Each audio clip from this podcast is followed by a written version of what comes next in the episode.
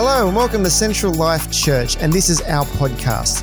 We hope you enjoy today's message, and we pray that it encourages you, inspires you, and builds your faith.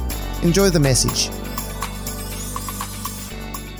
At the end of last year, we talked about the goodness of God. And I feel that it's really, really important for us to understand who God is, how He is by nature. If we don't understand who God is, we may misrepresent Him to the world. We've not always represented God the way that He ought to have been represented. You know, they, they've represented Him as a hard, harsh taskmaster, as a hard, harsh father who, you know, disciplines his children with a rod of iron. And, you know, there's nothing further from the truth than that. He is a gentle, caring, loving father. He wants the best for you and your life. He wants you to be wealthy. He wants you to be healthy. He wants you to prosper and succeed. This morning, I want to talk about who am I when I know the Father through Jesus? Who am I? I want to turn the focus a little bit this morning from off God a little bit onto you. Who am I when I know the Father through Jesus? See, that's why we spent so much time looking at who God was, so that we would understand how we are supposed to live out our lives. We read this scripture I remain confident of this, that I will see the goodness of the Lord in the land of the living. Amen.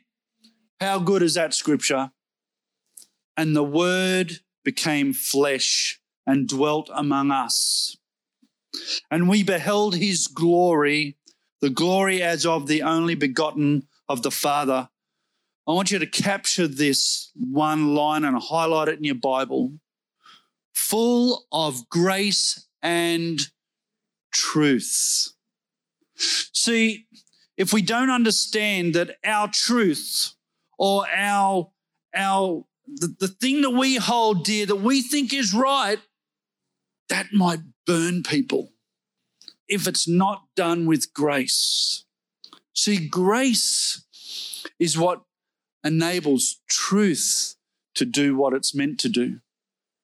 And when we don't give people grace or we don't give one another grace, we don't pour out that grace upon each other, the truth that you have will just, it'll burn people.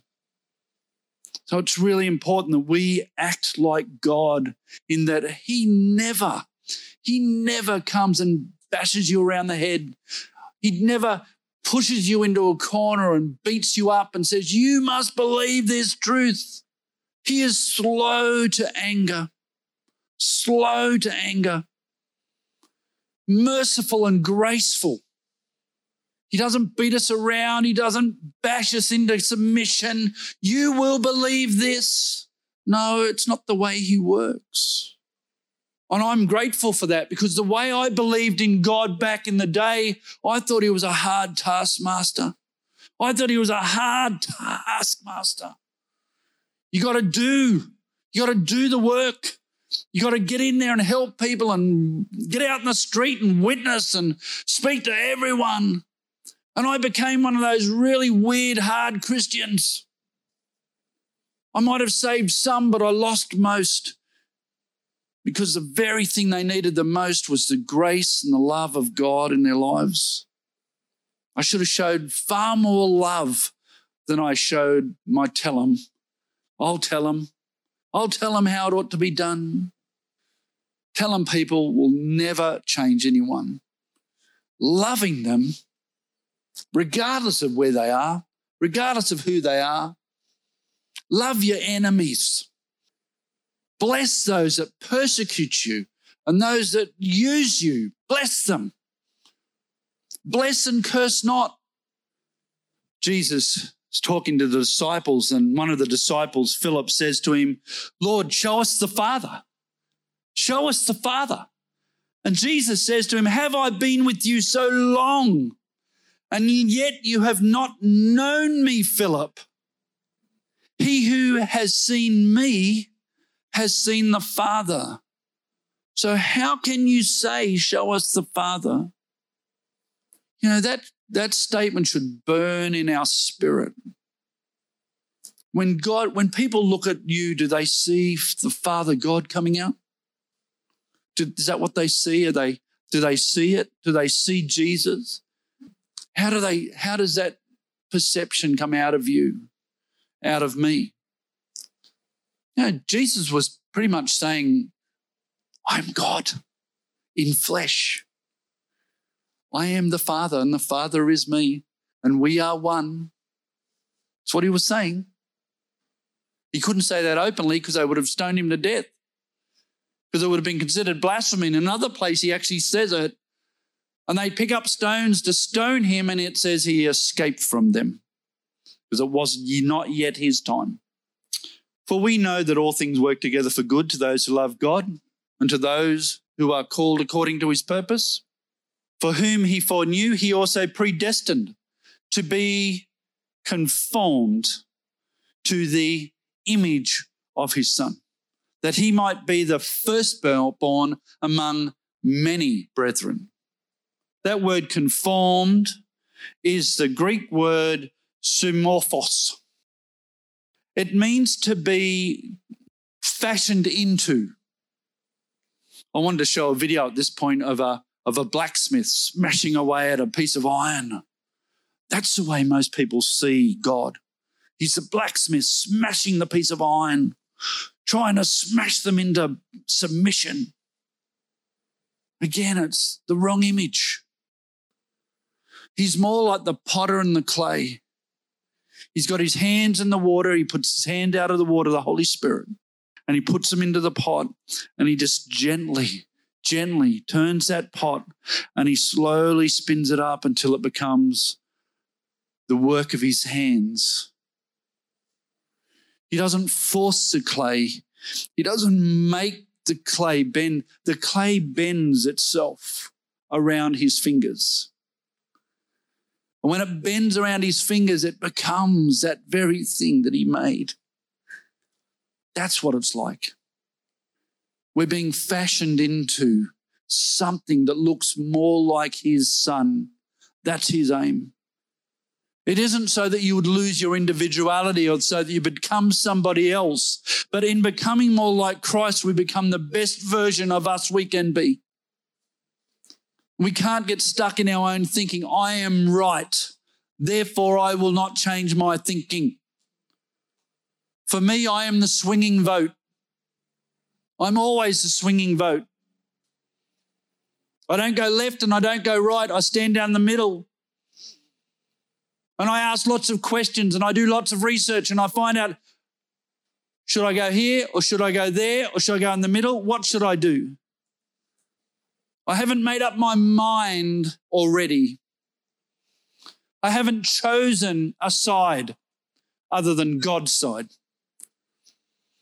Here's the side I want to be on. I want to be fashioned to be more like his son. I want to look more like Jesus. It's about him. How do I reflect him to my spouse? How do I reflect him to my neighbors? Luke 9, 53 to 56 says, But they did not receive him because his face was set for the journey to Jerusalem.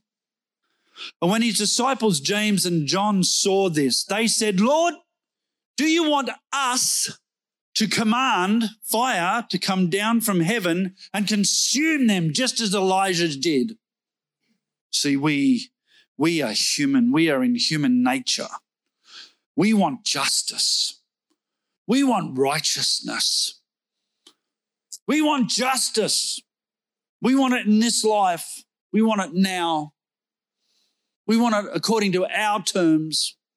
We want to wield the power of God according to our own judgment. But he, Jesus, turned and rebuked them. Highlight that in your Bible. Rebuked them. You do not know what manner of spirit you are of. You do not know what manner. Every time we say something like that out of our mouth, every time we want to see justice done, every time we want to judge somebody or something, you don't know what spirit you're of. For the Son of Man did not come to destroy men's lives, but to save them. But to save them. Get it in your spirit, church. We're here to save people. We are here to make a difference for some. All have sinned and fallen short of the glory of God, and you are no more righteous than they. It is only by the grace of God, only by the grace of God, that we can say that we stand at all. It is only by the grace of God at all that we can say He lives in us, that we might help some. We might even pull some from the fire, maybe. As believers and followers of Jesus Christ, our purpose is to be transformed into the likeness of Jesus Christ. We're not there yet. We have this same purpose as Jesus. We do not pray for fire to fall and destroy wicked people. On the contrary, we pray that their eyes and ears may be opened to the faith in Jesus. Feed yourself in the Word of God and pour out the love of God to a broken and dying world. If you get an opportunity, tell them about Jesus. If you get an opportunity to pray, pray for them that they would be blessed. Father, we pray that this church, this house, this body of believers, Lord, that we would show and demonstrate the love of Christ wherever we go starting in our own households, Lord God, that we would show love, compassion, grace, and mercy to our spouses, to our children, to our grandchildren, to our great grandchildren.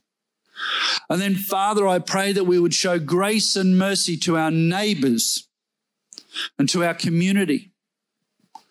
Father, as we move into 2021, bless Beauty for Ashes that it might make a difference for some, that it might make a difference in lives and change them for the good.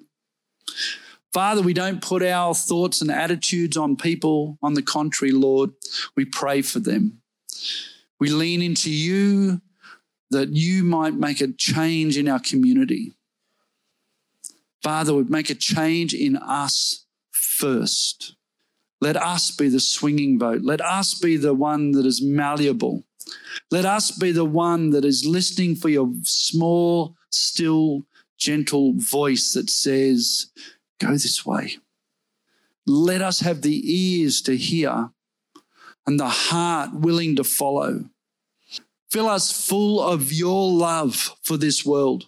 Fill us full of your love for the lost and dying and the destitute, the poor, the lame, the whatever it may be. Let us have grace for those who are in sin. Great grace for those in sin. And may we pray for them, not speaking at them, not talking at them, but praying for them, with them. Father, we pray that this house would be a house that looks like, acts like, and sounds like Jesus. In his name I pray. Amen. Thank you for listening, and a special thank you to those who give generously to help us continue this ministry. To support us, visit us on the web at www.centrallife.com.au or at the PayPal link in the description. To find out more about us, follow us on Facebook and you can also find us on YouTube. We'll see you next time.